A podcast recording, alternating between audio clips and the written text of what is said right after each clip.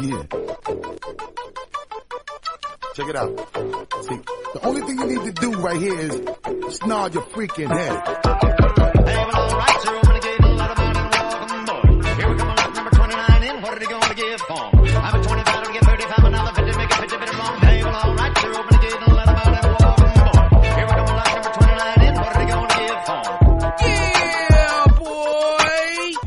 Boy, it's August 20th. It's my brother's birthday. Happy birthday, caveman. And it's episode 164. This is the Fantasy Football Auctioneer Podcast. The Fantasy Football Auctioneer Podcast is the official podcast of the fantasyfootballauction.com. You can follow us on Twitter. We are at Fantasy Auction. Hey, Slim, I actually hit that intro fairly decent compared to the last time I tried to hit an intro inside the cab of a pickup truck, um, which I actually thought we'd get more feedback on. I was a little disappointed that even uh, the Roid Warrior didn't hit us up. Slim, how you doing tonight? Will the real Slim Shady please stand up? I repeat, will the real Slim Shady please stand up? We're gonna have a problem here. I'm very comfy right now. It's a Sunday afternoon, Sunday evening, I should say. So, uh, I decided to just, um, lay on my couch and record this pod with you. So I'm trying Awesome. to keep it fairly casual. A little better than Blister on his bed, but uh, it's all right. The visuals, the visuals not as good, and it's not not to be confused with the fantasy football coach, right? The football guys they do the coach series. Yeah, no, no, no. This is just uh, an old shitty couch in my basement. So. Perfect. Uh, uh, just so you know, Slim, uh, um, we need to dial in, uh, a FFA football game if that's happening at all this year. I know you got a little one. It might not, uh, pan out. I've already bought family tickets. oh yeah, yeah, yeah. The, the brother-in-law is coming in August 1st. Vikings v Detroit Lions. Um, so we're going to go pick up that game on the first. My wife's doing the 10 miler, uh, pregame. I'll be doing the 10 tall boyer pregame and, uh, we'll go from there, but just, just throwing it out there. Actually, I've been meaning to check out the schedule because I was thinking about that. I got to try and convince the wife that it'll be okay to leave the new baby for a Um, weekend. That'll be the probably the hard part, but we'll I'm going to call you out live on the air too. Uh, you and, you and the wife are in the couples league this year. oh really? What? Are you? Come on. I don't- Couples. I don't know. I'll run a. We're a 10 man. I'll Cal- we got, we got a uh, Calgary division and a um, Fort Fantastic division. Anyways, just throw that out there too. Um, Who won it last year, by the way? uh, not I. Uh, Was it a wife though? um, I don't think it was a wife. I think a wife came in second. See, here's the problem with the couples league sidebar, right? And I mean, it, we've been noticing that every, we've been on different pods. Guys are coming on our pods. There's always this little banter at the front end. But sidebar, the problem with the couples league is that it's really husbands times two league, I think. That's what I was wondering. You know, my wife drafted her team. My son helped out. He was, he's 10 then. He helped out. Um, and I think if we're going to do it again this year that, uh, he'll probably pick her team. And then she kind of runs her team during the, during the season. But when push came to shove, who's she going to for lineup questions? She's not like, she's not jumping on the uh, ESPN headlines and figuring out who to play. She's asking me, right? So, Yeah. I know Blister was doing that. I think Char, Char may have won the whole thing, but it was really Blister who was playing. Ah, that's shady. We're getting ready for our big home league. We do a, a, a road trip. Uh, we take about a couple hour road trip. We bring our two auctioneers with us. We do a little golfing. We do a little Buffalo Wild Wings. Uh, yeah, okay. Free promo there. Don't be afraid to, uh, to give it back. And, uh, we do golf. We do Buffalo Wild Wings. And this year it's the, uh, big fight. Hey, Slim? Yeah, man. It's probably going to be a terrible fight, but, uh, it's, who cares, son? Be watching it and it'll be beat being at home. Yeah, it'll be, it's pretty good. When I was just talking to my buddy, uh, who commissions the league, uh, up in Dryden, he's like, well, we're not such big wheels like you guys are. You guys travel for your draft. And I'm like, it actually was almost cheaper to travel than it was to try to do it local. And then I was still home by noon. That's right. So Virtually works out to be the same. virtually. Anyways, so uh, we're getting ready for that draft. Uh, we've got some stuff ready for our personal use that we keep on the website. So, uh, Slim, if you're ready and I'm ready, let's cock the hammer. It's time for action. Cock the hammer. Cock the hammer. It's time for action. Cock the hammer.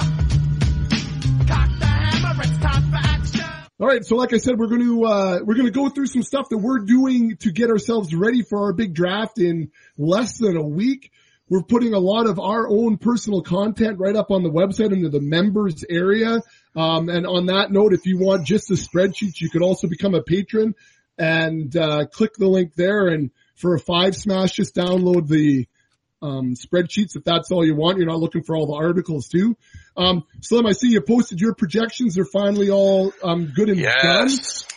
I know you guys have been you? on my ass for a while. It actually wasn't terrible. Um, I actually don't mind doing the tiers. It was just a matter of finding the time to sit down and crunch them off. And time, unfortunately, has been a little bit short Yeah. in this house for a little bit, but, uh, that's, that is life. And anyway, we got her done today. So I felt good to get it done. Um, I typically try and wait a little bit closer to my draft and I know some people are already drafting and probably did this weekend and, and maybe before, but ours big one that, uh, that I like to really, really prepare for isn't till next weekend. So I wasn't in necessarily a huge rush because I, I hate doing them and then having to go through and Yeah. tweaking, tweaking, tweaking, tweaking. I that can't stand that. I So agree. Hey, so Slim, we, we tell the listeners all the time that uh, they have to make their own tiers. I mean, yeah, okay, so all 3 of us have our tiers up there, but uh, it's just vital to have your own tiers. So what's the process for you when you're making your tiers? What what are you looking at? Uh, I guess the first thing is uh, league scoring, is the, your settings, and this is why I'm a firm believer in one. I did. I don't really like using cheat sheets because um, it's pretty hard to make them, you know, uh, conform to whatever league you're drafting to. Uh, yeah, you can get you know one standard PPR, but uh, you know, if you got to start four wide receivers, for example, or something like that, those little wrinkles can change the, the values or where you might rank players. So, um, it's just why, again, make your own. Um, but, uh, yeah, league scoring for me is the biggest thing. Uh, roster configuration, stuff like that. Uh, those allow me to tweak a little bit. Um, but yeah, I want to, I want to tailor this to the exact specifications of the league that I'm playing in. Absolutely. So you bring these. Th- this is essentially then your cheat sheet when you walk into the draft. Uh, yeah, I mean, I go, well, I'll tell you things I bring into a draft. I bring obviously my tiers. Um, I bring my budgets and I still like to have a print off of some type of kind of, I don't know, a top 300 or something, just a list of all the players that I can randomly cross off, Right. um, as they're drafted as a hard copy. You don't want to I be that still- guy. Well, I try not to be. I I will say it's, it's happened a couple times over the years, but uh, I don't like being that guy. That's for sure. Already Um, gone. Already gone. I know. Yeah, yeah, Anyways, yeah. That happens every freaking. draft. every time. There's probably three people, three times that happens. First round, uh, Julio Jones, he's already gone. He's already gone. Anyways, sorry. A little Yeah. loud. I was starting to sound like, uh, um, the podfather there. He's always yelling in his, uh, stupid mic. Sorry, buddy. Uh, yeah, but that's about it really. And now with the use of technology, like I just kind of bring my laptop. Um, I can pull my spreadsheets up on there. If you need to run a quick little Google on, I don't know, injury or something or, um, things like that. But I try and do as much digitally as I can. In fact, you really don't even necessarily probably need to cross people off a list. I still like to do it manually. I might black out some cells as they're drafted on a spreadsheet somewhere too, but, um, you know, that's pretty much it. Well, And I, I will say this, I, I still like to have a scrap piece of paper and obviously something to write with just for doodling out little math for budgets and stuff. If I have to start tweaking things, I, I find it much easier for me to just scribble something out really quick on paper than start adjusting things in a spreadsheet. I kind of wait till the breaks in our draft to start changing things, you know, big time on a Yeah. spreadsheet. Well, and for me, when I walk into the draft, I, I mean, I'm the guy, the tech guy who does the website and the podcast and all that. But when I walk into the draft, I just like to trust my sheets. So I've got my cheat sheet that's the same one that's on the site. And when I update mine, it's just going to automatically update on the site.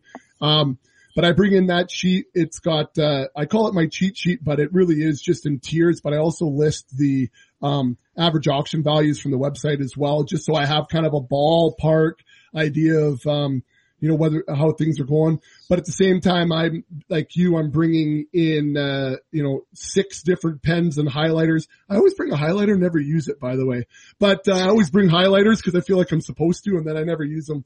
And then they end up being left behind at the draft. But, um, I'm always writing down the dollar values within those tiers as well, so I can kind of cross-reference that to AAV and also looking at the horseshoe. So I bring in, I, I print those two, they're just two pieces of paper. I print them and I staple them inside a file folder because it's a little bit, uh, uh, a little bit more firm than having a piece of paper. And then inside that file folder, I put a couple blank pieces of paper too, just like you, um, said, Slim, just for chicken scratch on the side and that type of thing. I cross off the names as we go right on my cheat sheet. So I don't have the extra, but, uh, um, you know, really I just bring in my tiers. I bring in my beers and, uh, hopefully I don't shed too many tears to kind of make that a nice pretty rhyme there. But, uh, you know, uh, because I, the guys I know you were going through on the, uh, um, Eat Sleep Fantasy Pod. Nice job, by the way. Um, and going through their teams at the end. I, I love you said it's probably the favorite part of your draft is going through and doing that. And that's the tears part for me. Cause I just, I don't know about you, but I never leave a draft that pumped about what my team looks like. Yeah, I'm the same. You always think there's room for improvement or someone else's is better. You think, I always think about the guys that I missed out on that, Yeah. that I kind of wanted that, I mean, whatever, you kind of chickened out at some point and stopped and you could have got them for a couple bucks more or something, but yeah. when I was on the 24-7 pod, they were asking for some advice for the, um, rookie auction drafters. And I was trying to get that point across that, you know, be prepared to walk out of the draft and not be so comfortable what your team looks like because it, it's, it, it's pretty common. I think even when we sit around with our 12 guys, no one's like, Oh man, I love my team. They're just, cause you're just like you're saying, you're always, ah, I should have spent a couple bucks more and I Yeah. could have got Shady McCoy instead of Devonta Freeman or whatever it is, right? Like, Yeah. um, all the time. So, so, uh, that was um, one of the things I wanted to get across, especially for the rookie, because it, it takes a lot of extra work and it takes a little extra time once you're in the draft, and then it just never, it doesn't feel initially like it pays off afterwards. But uh, Yeah. it late in the draft too, I was just again talking to my buddy who commissions that other league. Um, the last year's champ, who is an avid listener, a member of the website for the last couple of years, um, showed out to Newsy. Uh, I don't think his strategy went so well this year. So, um, little asterisk beside this was not our strategy, but he, uh, from what I've heard, sat back slim, hmm uh, let everyone spend their cash, hmm got uh, a couple of mediocre guys and uh, left a 40 smash on the table. Thoughts? Well, obviously never ideal. No, Uh, no, not 40. What's that? Not 40 bucks. Like who leaves 40 bucks on the table? I mean, I always leave some money on the table. I got 10, 10 bucks left over and I'm always mad about that, but 40, holy. Yeah, no, that's, uh, yeah, I mean, that's a lot of, lot of cake left that can do some good things, but, um, you know, and it, but it goes to show you if you get a couple of the right pieces and then, you know, you're active on waivers, you can still overcome Yeah, things sure. like that, right? So, um, yeah, but I, I mean, I like the strategy of just kind of sitting there and letting the values start washing over you like a, like a waterfall or whatever and just let it rain down on me, but, and then you just pounce. But, um, I have a feeling in that league, there's some probably, uh, a little bit of piranha action early where it's just a feeding frenzy on the first couple rounds. Everybody just wants these, oh, can't get enough David Johnsons and Antonio Browns and Julio Joneses. Oh, and they love their quarterbacks in that league too. They love them. And I don't even think I've it's any sort, any sort of funny scoring system. I think they just love them. So it's just how it goes. yeah, they put up 400 points. I mean, what's not to love, right? Oh wait, they all do that though. So on that note, Slim, let's take a look at quickly at your uh, quarterback tiers. Um, so right now you, you have uh, um, Aaron Rodgers, Tom Brady, a tier of their own, um, followed behind by uh, um, Drew Brees, Russell Wilson. So I, I mean, I think for me, uh, if I click on mine, I kind of have those four all kind of in the same tier. And I think Yep. that's just in my drafting tier. Like uh, either I'm going for a big name quarterback or I'm not. So I kind of lump them that way. What, what's, what's the separation there? What do you see different? Um, I think just just total fantasy points. I mean, um, I'm not knocking Brees or Wilson. Uh, I just think that Rodgers and Brady are just going to have uh, quite a bit more opportunities to to score uh, this year. I mean, Rodgers always does it with his feet and things like that. Now Brady with you know Brandin Cooks going there and things like that. Um, I think that that offense could be pretty prolific and not taking away anything from the Saints offense. They should be prolific too, but, um, I just don't see Brees necessarily being in that same category as, as those two. And even price wise in an auction, you typically don't see Brees going in the same price point as, as those other two guys. And I, for me, Russell Wilson slides in there. Um, I know some people maybe don't have him quite that high. Um, I was probably higher on Wilson than most last year and it maybe bit me a little bit. I expected a little bit better things from that offense in general and, Yeah. uh, namely from him, he didn't produce quite like I thought he would. Um, but I still expect big things from that offense. I still think Russell Wilson's a supremely talented passer. I love some of the weapons that they got there. Um, so again, I'm expecting big things from, from Russell this year. Paul Richardson, let's heal up that AAC joint. Yeah, man. I mean, Richardson, uh, obviously Doug Baldwin. Uh, I like Jimmy Graham. Um, I think CJ Prosise can definitely help the passing game if he stays healthy. Uh, he was pr- super prolific in the small sample size we saw last year. Um, you know, yeah, and I, I like Paul Richardson. Uh, Tyler Lockett, I think, has still got some talent and he can contribute. So, um, there's definitely weapons there, uh, if they can protect Russell Wilson. Plus he can do it with his feet too. So Right. And he's just becoming a better, better passer. Just seems every year, right? He's just, he's accurate and, Yeah. you know, he just doesn't throw like, he gives his receivers a chance just about all the time. So, um, in that way, he, he reminds me kind of when I watch Drew Brees play, like he, ball's on his guys. Uh, they got chances to make plays. Um, yeah, that's to me what jumps out about him. so then we as we move down your quarterback tiers, Slim, um, these next two, your tier two, uh, three and four are kind of a sweet spot for, I think, a lot Yeah. of drafts here. And the one big difference is I move Andy Dalton and uh, Matt Stafford into that third tier. So in that third tier, you have Matt Ryan, Mariota, Winston, Kirk Cousins, Cam Newton, Philip Rivers. And then, like I say, in my tier, I add Dalton and Stafford into there. So my cutoff is that Big Ben. Um, but I think that these are two real sweet spots here. I think you're going to find value in your auction somewhere in here if you stay patient, right?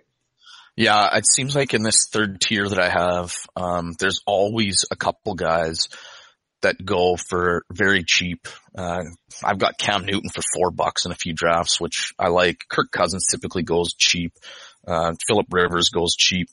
Um, yeah, I mean, this is, this is the point where guys really get jumbled up and, the, you know, there's not really a huge difference here, even with the fourth tier. There's, like we're talking probably 40 fantasy points that separate Yeah. a dozen guys, um, which is, Why you Like, that's minuscule. That's why you wait on it, right?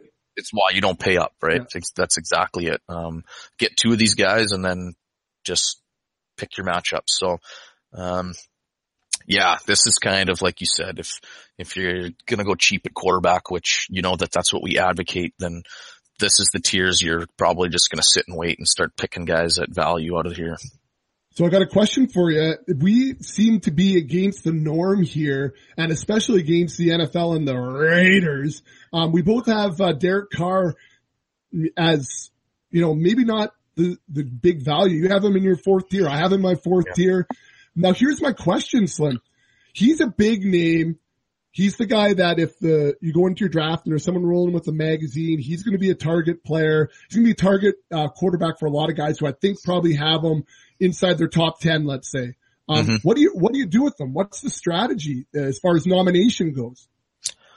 Um, well, it depends on your league, I guess. I mean, for our league, uh, I typically don't like nominating quarterbacks because they're devalued in, in the leagues that I play in mostly. So it's not necessarily going to flush out any type of big money. I don't think Derek Carr would flush out big money anyway. I really feel like there's only four guys that are going to be really ask demanding in in and also in leagues with uh, pretty savvy owners. I'll say uh, double digit dollar figures, and those are the top four that we talked about. After that, even you know Matt Ryan, Mariota, those guys go for single digit dollar amounts. Um, so even if a guy likes Carr, he's probably not spending more than than nine dollars on him. So for me, I'm not going to nominate him early, even though I might be down on him more than like you're saying, a lot of the people. And it's, and it's not even that I think Carr is a terrible quarterback. I mean, one, he, um, they, they have a tough division. I mean, you play Denver twice, you play San Diego's defense, their secondary anyway is, is fairly decent. Um, and then the Chiefs, so another solid defense. So they play those teams six times. Um, I can't remember off the top of my head the other schedule, but they just have a tough fantasy schedule. Um, I, you know, I think the Raiders will win plenty of games. I just don't necessarily think they're going to be, he's going to be putting up 400 yard passing games in the process of doing that. So I think they'll try and hopefully their defense improves and they can rely on the defense a little bit and the running game. So, um, yeah, I think Carr kind of decent, uh, like, you know, good quarterback, good up and coming quarterback in terms of real football. Maybe not this year so much as a, in a redraft setting, a guy that, uh, you want to get super pumped about this year. I love it. Good strategies there. Uh, that's good, good input because like I say, that's going to be one of those guys walking into a draft that guys are targeting. And so how do you work them in your draft? That's good stuff. and this is the thing I kind of do with quarterback. I in these tiers, and I guess you should do this in any tier. It doesn't matter what position either. But um, you know, I typically took go cheap. So I want to know who are like the dollar guys that I feel comfortable with, or at least where's the cutoff. Yeah. And for me, my cutoff is kind of the end of tier four for me. So I start getting into Carr, Prescott, and Palmer. Those are the bottom guys in my tier four. Yeah. Tier five is Eli Manning, Wentz, Bradford. I don't got anything against those guys. I just don't feel real comfortable if that's kind of like my starting quarterback is Eli Manning every week. Right. So for me, this kind of tier four is where I want to, you know, start if making my last stand. If things start drying up, like maybe I make a play on Dalton or Big Ben or Carson Palmer or something like that. So, um, again, I think you, you definitely want to do that. Um, for any position, I think you need to have very cheap options that you feel comfortable with, kind of on standby that you know you can kind of pivot to if you need to, but um, definitely in every tier, know who you want and who you don't want. For sure. And I think that's a good point too, where you could pivot to, um, as I was working through my stuff, uh, at the lake, it was, um, like what position am I, do I feel comfortable, uh, cutting a couple of bucks out to fill in somewhere else? And n- quarterback's one of those positions. So let's say Sure. you budgeted, you know, five bucks or seven bucks if we're those late round guys. You, you're right. So, oh, uh, where am I going to find this money? I know, uh, that's, let's dump five bucks out of my quarterback budget and go for a one dollar flyer and That's sit right. on sit on an Alex Smith who's going to be okay every week at least. Yeah, for sure. I mean, it is one of the easiest positions. It's very easy to always be able to take whatever you had budgeted at quarterback and dump it to z- to one, Yeah. and then use whatever you know, whatever you took or needed it somewhere else. And like I said, it's good to have those one dollar guys. Who do you feel comfortable with at a buck? Uh, Right. and hopefully you got more than one because you don't want to just leave yourself with one guy and then get in a bidding war for that one guy and then have a sh- shower cry after because you ended up with uh, Jay Cutler as your only starting quarterback. But All right, let's get um uh, as you said on the uh, Eat Sleep Fantasy. Um, let's get your sweats tightening them up, tightening up a little bit here, Slim. Let's. Uh, I did. I love the line. It made me laugh. And he's good. Crack another beer. Um, Yes, sir. So let's get into RBs. Let's look at that next. Um, this is a hot ticket item Oh, for this year's draft. Everybody, everybody's talk, you know, the comeback of the running back and we got the Zeke and what do you do with Zeke? But I'm just looking at your tiers. Similar to me, you got uh, David Johnson, Lev Bell as your uh, tier one. I, I think clear cut um, was now that Zeke would have been in there, but he's out. Um, tier two, Melvin Gordon, uh, Shady, Ajayi, um, Freeman and DeMarco. I'm right with you there too. My cutoff is a Jordan Howard for the third tier. Him, Crowell, uh, Ty Montgomery, who everybody's high on, and uh, Leonard Fournette, Todd Gurley. So I, I like that. And if you're gunning for these guys, like, are you price pointing or price checking these guys uh, real early? I don't. I, I mean, you're going to have to anyways. I mean, but let's say you're targeting in that uh, tier two, tier three, and you're not willing to spend the big bucks. Um, Right. how are what are you what are you doing in your draft, Slim, with that first tier nomination wise? Like these, this is always the thing. Like you, you just don't go next down the list, right? There's got to be a strategy, especially early in the draft, with what your what your nominations are. So are you targeting Yeah. those guys really? Um, I'm yeah. I mean, you're probably going to have to target them early because whether you nominate them, someone else is going Yeah. to. I mean, it, it. You can try and throw out tier guys, but not everybody in your draft is probably going to have that same mindset. Um, so you got to be ready. Um, but yeah, again, I think it's you know the price points. If look in your tiers, and first of all, you should be familiar with how much everybody costs, but I mean, if you're in a tier and there you see somebody who's going for uh, uh, quite a bit cheaper than everybody else, then that's probably a guy you're going to look to target. So, um, and again, it's kind of about that horseshoe. You know, for example, Yeah. say my tier two, I've got Gordon, McCoy, Ajayi, Freeman, and Murray. These are all guys that I project to score 250 fantasy points and above. Um, you know, if I want to try and uh, use that horseshoe that we talk about, that auction horseshoe to my advantage. So, uh, you know, maybe Devonta Freeman gets nominated early. Uh, you know, maybe then I start thinking about, okay, uh, you know, David Johnson, Le'Veon Bell are gone. Devonta Freeman's now gone. I, I should be thinking about, okay, if there's someone in this tier I want and it's coming up to my nomination, I should be, uh, keeping my, my, my ears perked up here. Is somebody here coming, getting nominated? And if they are, I should be fairly active here Yeah. in trying to start thinking about grabbing somebody to value. Um, it could be Gordon, it could be Murray, it could be anybody, but typically the middle kind of guys that are nominated in that tier, if from experience, are going to offer you the best value. So when I hear that, then okay, I'm ready to go. And maybe I, you know, one guy from that tier is nominated. For example, uh, I'm finding LeSean McCoy. I have him as my RB4 right now.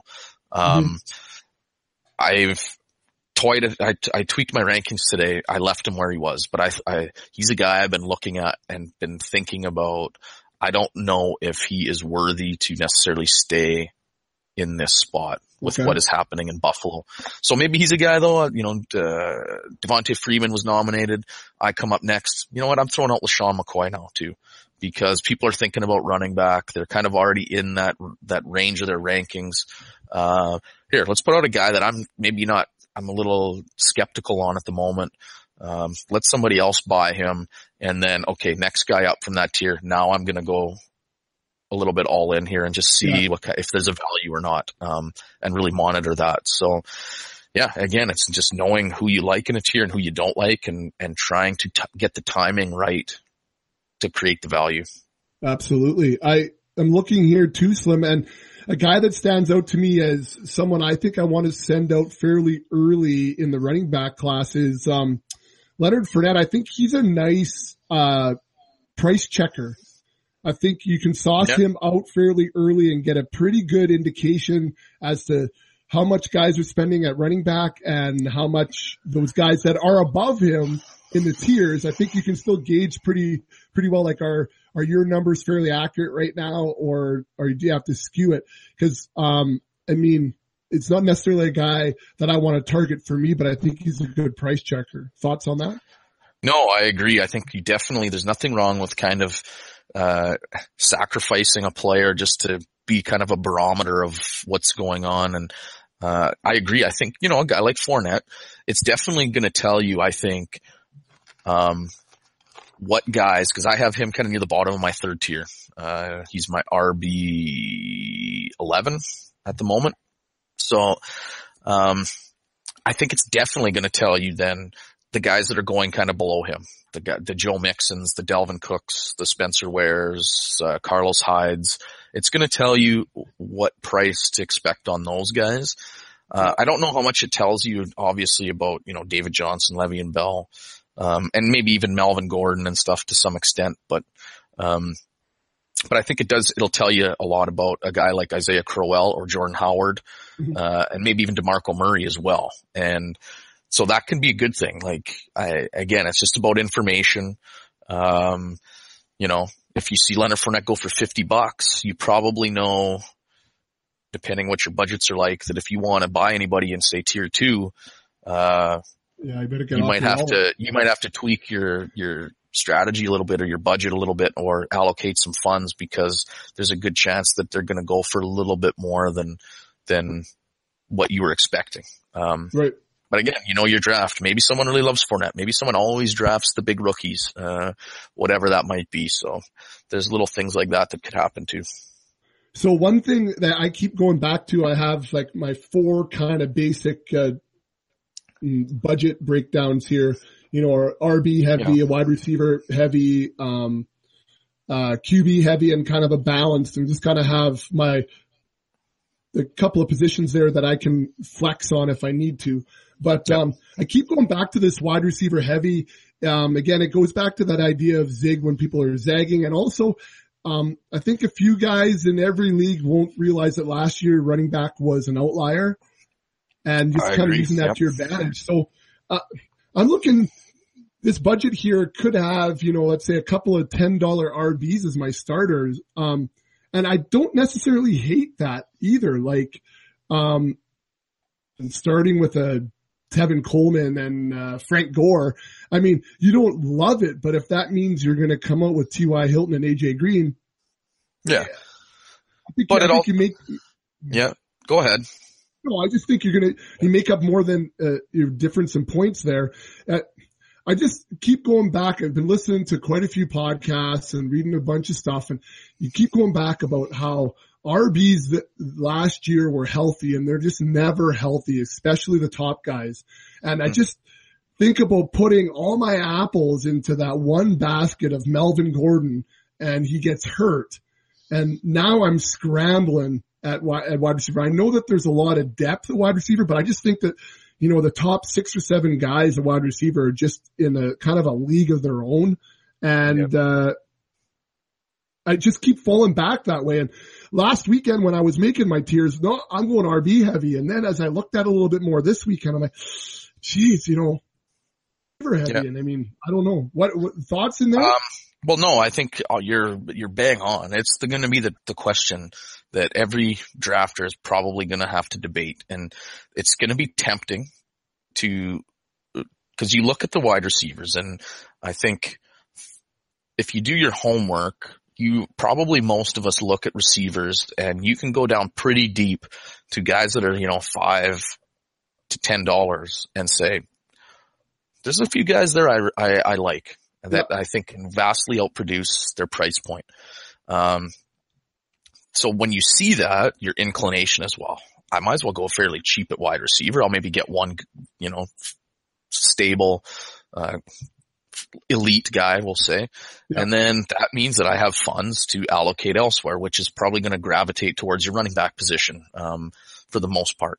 So, but the thing, like, it's a good point you brought up. Maybe you do go cheap at running back. Um, you're, you're known, you're zigging when everyone's zagging. right. That's what I Um, always say. Yeah. yeah, I mean, I definitely think, again, I talked about it before. I was listening to Chris Raybon, a guy who I really love as a DFS guy who, you know, is, you know, very, uh, he's into the contrarian type of plays and he says, you know, he firmly believes that you, you need to do different dr- drastic things to get unorthodox results was more or less what he said. Like you can't expect to do the norm and then deviate from the norm, aka win a fantasy championship or cash at a big tournament in a DFS tournament or something. You, you gotta do something different that differentiates yourself. Um, so yeah, you bring up a good point. I think a lot of people are going to, from what I've seen, they want running backs. They're paying to get them. Um, that I think that'll be very successful for a lot of fantasy teams. Uh, don't get me wrong. I also think that if you went cheap, you could probably do well too, because like you said, maybe you spent twenty dollars on your starting two running backs. What you also are probably going to do too, like you mentioned, I think Tevin Coleman and Frank Gore. You're right. If you had those two guys as starters, you probably wouldn't feel very good about that. Right. But you're not thinking about what you're going to probably do with your bench. Um, I was, ju- I was just adding, gonna- adding up stuff as you were saying that for You know, 32 you're probably bucks, gonna- you can do pretty good with your bench. Yeah, too. you're gonna probably you might put another ten dollar running back on your bench, and then maybe a five dollar guy, and maybe a couple two dollar guys that you think have a lot of upside. Um, so then when you start looking at at you know step back and look at that collectively, yeah, you you just got to pick two guys from this this mass of of bodies, Yeah. and you know, this is one thing that confuses me too. I see people that draft RB heavy. You know, they end up with Melvin Gordon and Jay Ajayi, for example, as their running backs. And then they still have four or five running backs on their bench. And I think, What are you starting with? I mean, well, I just think if you're going to load up, I mean, those guys are starting for you all the time. Mhm. Uh, I get that it's a volatile position. Uh, if you're fearful of the injuries, then maybe you shouldn't be drafting to begin with. You should be going cheap.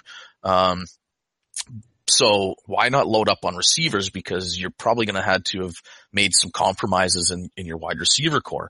Um, so again, if you go RB cheap, then you're probably going to have some elite wide receivers. You don't need six wide receivers. Say you start three even, maybe you flex one. It's a PPR league. Um, if you've got four top 24 guys, you don't really need much more than that. Take a couple flyers on some late guys. Um, and then you're building a bench essentially of streaming running backs, uh, things like that. So again, you gotta, it's roster construction is big. It's knowing how many guys to keep and, um, at various positions. And I think, you know, you, you need to spend some time when you're building your budgets thinking about, okay, if I go this route, what does my bench look like? It's not enough Yeah. just to say, okay, I've got $15 for my bench. Well, Yeah. I, like I said, I'm an advocator of who is at each spot. When I leave, I want to know, give me a 15 team or 15 player roster in my mind that I can say, all right, is this good or isn't it good? Where, what could I change? So, um, definitely think about roster construction of your bench. Yeah, and I think that's a great point. Um, that not not it's not said enough times that if you're gonna go heavy at wide receiver, you don't need to stack your bench at wide receiver because you're not sitting AJ Green, you're not sitting um, Julio Jones. Yeah. Like they're, you know, Willie Snead as your flex, and then you're laughing. And it's tempting to Um, do. I get it because, uh, Yeah. wide receiver, later receivers are probably going to be values. There's, there's lots of them.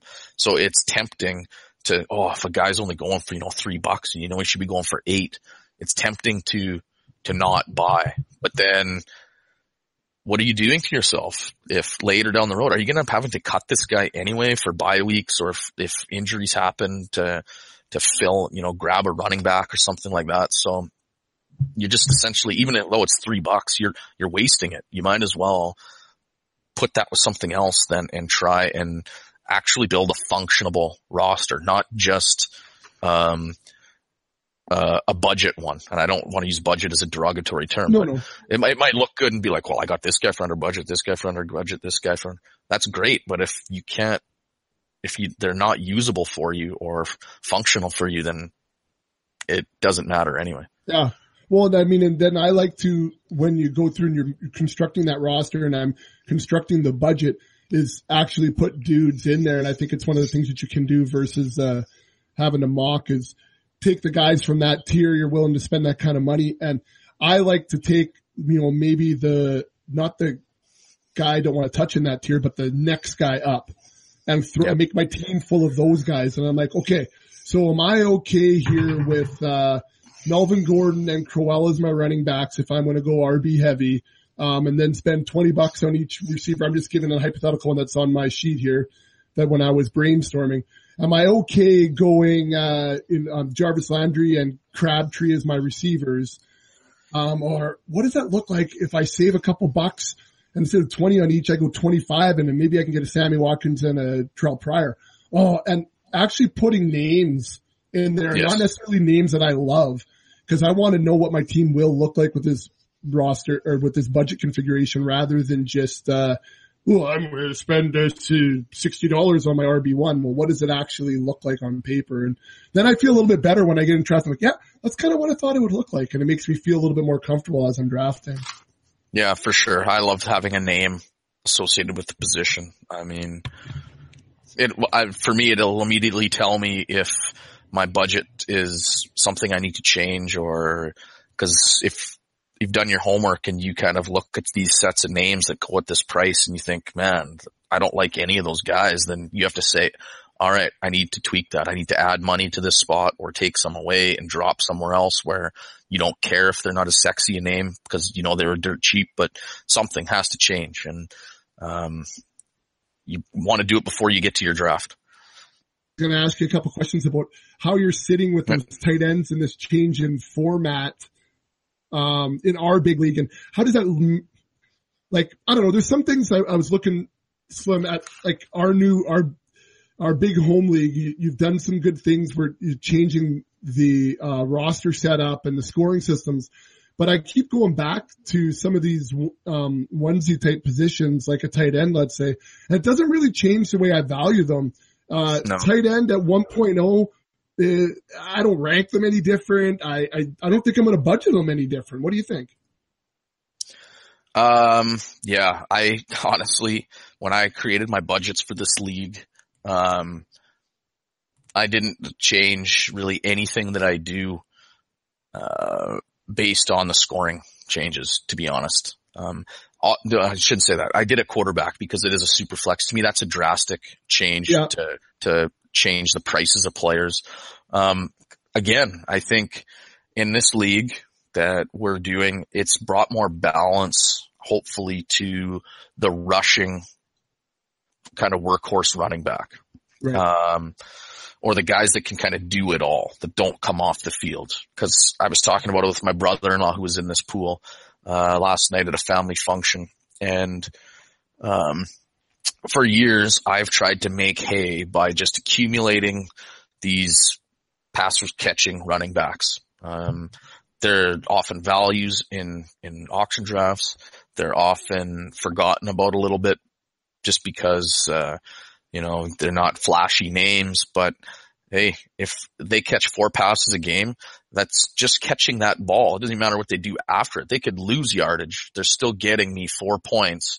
The same as some, uh, between the tackles grinder who has to carry the ball 10 times or touch the ball 10 times and average four yards a carry to do that on the ground. So to me, it's just easier for those guys to, uh, yeah, those pass catching guys don't get the ball as much, but, um, so this was a way to hopefully devalue some of that PPR stuff a little bit.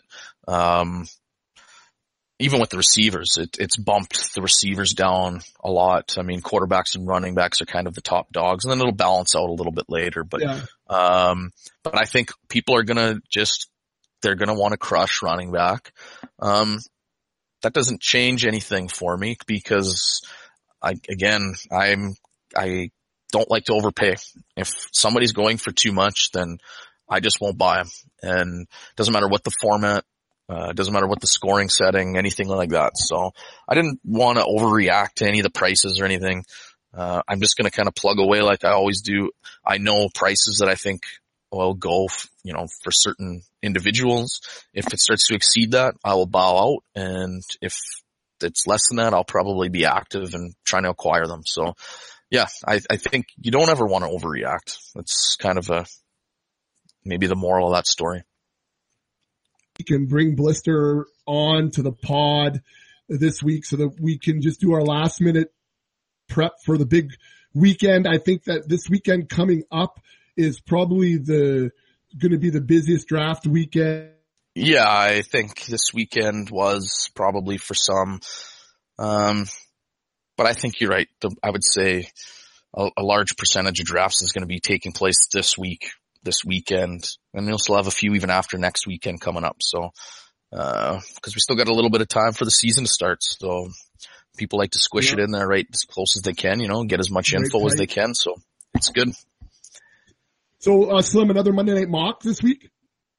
Uh, you know what? I, no, not going to happen. No? No. Not gonna happen. All right. No. Well, I did to, I did to a guy on, on Twitter today that um, if he's looking to mock, you could set it up the same way. Jump Sure. in, make your own league on Yahoo or ESPN.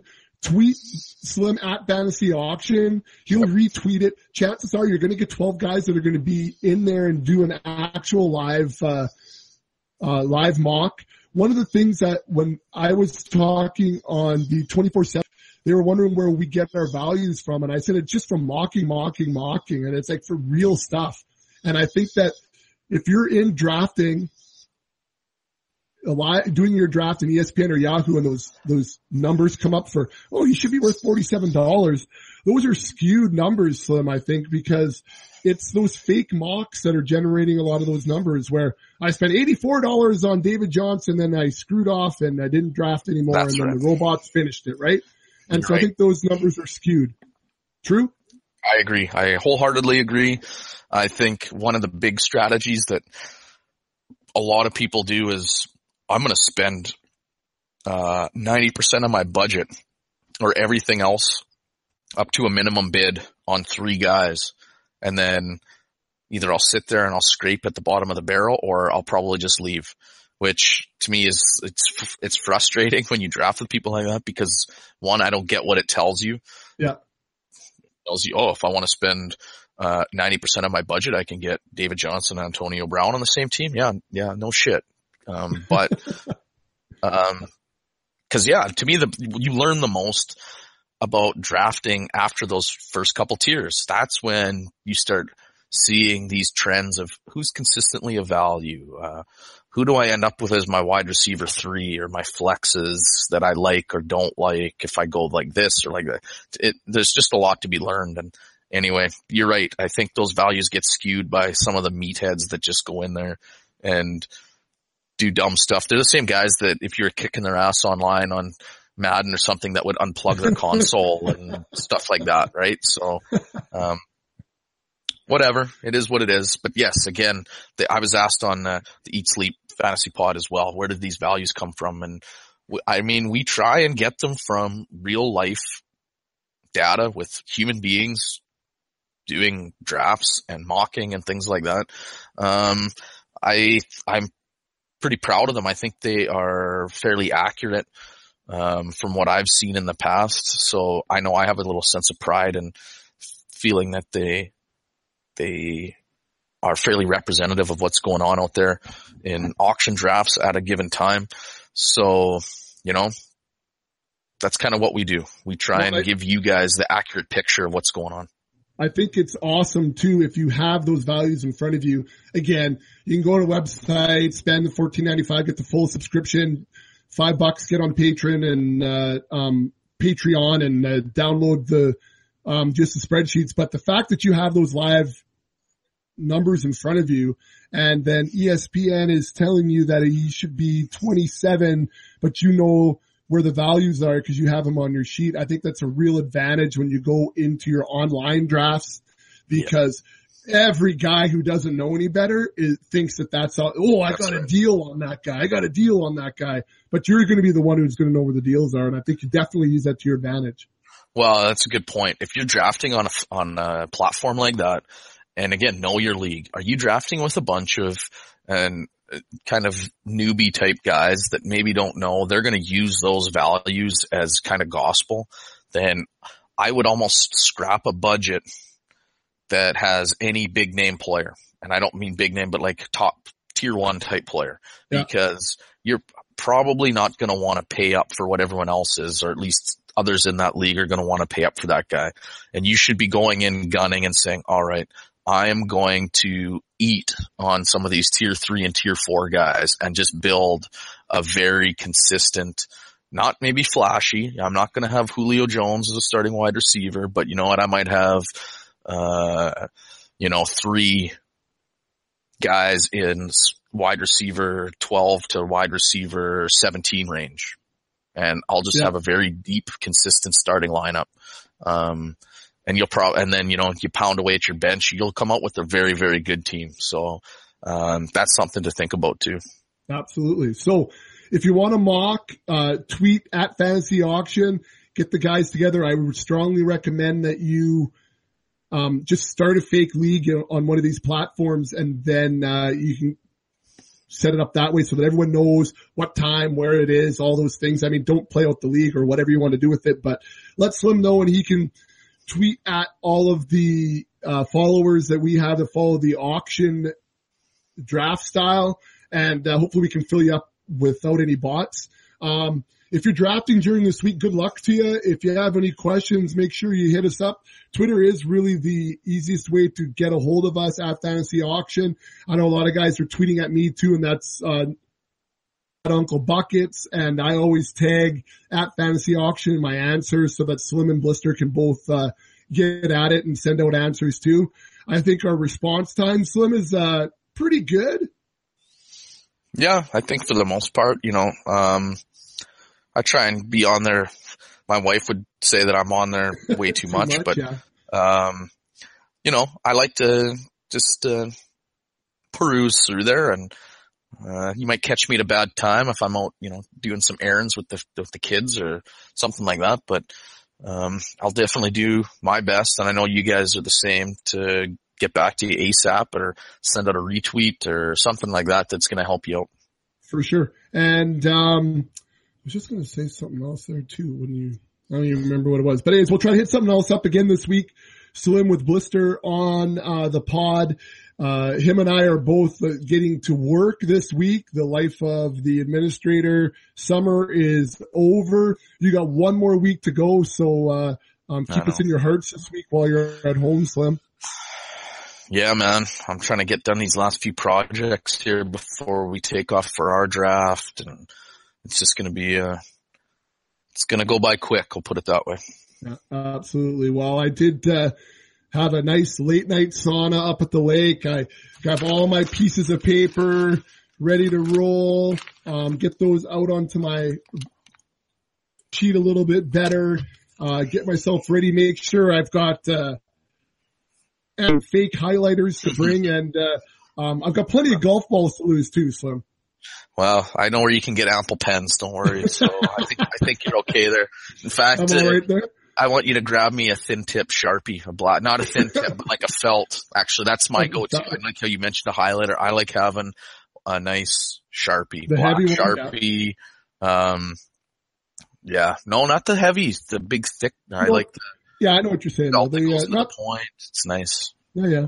Like chisel tip or whatever they want to call Yes. it. I got you. Ooh, easy talking about tips. Come on now. um, and eh, on that note, I was say, um, my uh, daughter will soon be in your class, so I was trying to give her some Um, tips as to how to have uh, Mr. Coyle as a teacher. Yeah, I finally went and I, I, cause I got a few texts from, uh, parents like yourself that I might know that apparently I was teaching some of their kids. So I, I went in there and perused the timetable. Um, it was tough because the school was completely torn apart. So I couldn't even get up to my mailbox to get it. So I had to troubleshoot, go through a, find a computer somewhere I could get on and backdoor through a, some old, uh, Trillium stuff. But, um, anyway, I'm in there. I got a, I don't know, is she in my phys ed class too? I got a grade nine girls phys No, ed. no, not in your phys ed. No, just in your uh, Geography, yeah. CGC. Yeah, man, I'm Um, looking forward to it. It'll be good with uh, the one Ds. Yeah, that's always it. uh, an easier grade nine class to teach for sure. The only construction at our school, Slim, is uh, believe it or not, they're laying turf out there. I um, heard this about week. this. I'm pumped. Everywhere? Field no, turf? no. Field turf, yes. In the kindergarten area is where they're putting it. You just can't keep grass there. Wow. Those munchkins, they just tear it up. So I said, why wouldn't you just put turf in there? You don't have to water it. We don't have to cut it. It's clean when the kids come in. They're not digging holes and, and all that. I mean, uh, so I saw that they've got it all leveled out, ready to roll. So Well, the sawdust they had in there was real nice for a while. wood chips, wood, Wood chips or whatever. yeah. You know what I'm excited about is um uh taking my son out there to play some catch in the little kindergarten area just so we can play on turf. there you go. Hopefully the seams are good and uh, he doesn't tear an ACL. well, yeah, I would, God, I would hate that. Um, he's Out out of in here. the debt doing some hockey this, uh, with, uh, Blisters, uh, girls. So he's going to be, got the new goalie pads. He's ready to rock and roll. Oh god. Anyways, anyways, Slim, we've, uh, we've reached over the hour mark and normally when Oh. there's just two guys, we don't go that long, but I think there was some good content for listeners today about, uh, tier construction, um, how to nominate guys, uh, some ideas around, uh, um, you know, formulating your teams and working around your budget. So I think we did pretty good for, uh, the listeners today. Yeah, man. It's always good. I love this time of year. A lot of strategy, a little bit of crunching numbers. Uh, hopefully you got your plan set. You should have the meat and potatoes should be ready. Uh, now it's just time to go through and start making your final little tweaks and don't be losing little- sleep on it the night before. doing a little tester this week. I had a little money in um, dataforceff.com. Uh, they let some of us uh, auction people get into a draft last year. It was a best ball. I had the team. I, I had the team slim. I, I I was light years ahead, and three weeks out, like I mean light years, like it was untouchable. And three weeks out, a couple of key injuries, and I fell to second place. Unheard of, the biggest Uh. upset ever. But so I had some money stashed in uh, the bank there still. So I started a legacy auction today. So it Oh, should yeah. be interesting. It's uh kind of like the setup I have for my dynasty, the back to back jacks. Um, Yep. legacy, if you win two, but it doesn't have to be back to back, um, then the league's over. So half the pot goes into the yearly winners and half the pot goes back in for the overall winner each year. Yep. We'll just see how that goes. Anyways, I started the auction process there. It's a slow email draft. It's kind of, uh, um, Ooh, the slow draft. yeah, and it, but this one's kind of different. It's it's a slow draft, but it's like he goes out. You you set your limit. No one sees your limit, and then like it's the last hour is when it goes live. Oh yeah. And so it's so what's kind of fun about it is that every hour, like every hour you nominate a guy, and every hour like tomorrow, someone will be like ready to roll. It'll be the last hour that they're going to be live, and that's when the real bidding starts. So Yep. it's kind of fun all day long. You have one guy to bid on and one guy to pay attention to. So Yep. kind of fun. It's a different way of doing it compared to, um, you know, maybe the MFL way and stuff. So Yeah, I think that way gives auctions a bad name, so I'm glad it's Yeah. tweaked a little bit. yeah, it's tweaked up a little bit. Anyway, so I'm going to do some practicing of my roster construction there for the weekend. Uh, um, so probably the last time I, next time I see you live, Slim, will be, um, either at a liquor store or on the golf course. So, um, we'll see you Yeah, here, but hopefully that'll be the, well, not hopefully that's the next time I see you, but probably that'll be the next time I see you. Yeah, that's Right, probably so- correct. So I guess, uh, Slim will see you on the road on Saturday. Blister, scrape the, uh, cow shit off your boots and, uh, we'll see you on Wednesday or Thursday or something. We'll get a last pod in before the big weekend. And for the rest of you, we'll see you when it's springtime in the Rockies. When it's springtime in the Rockies, I'll be coming back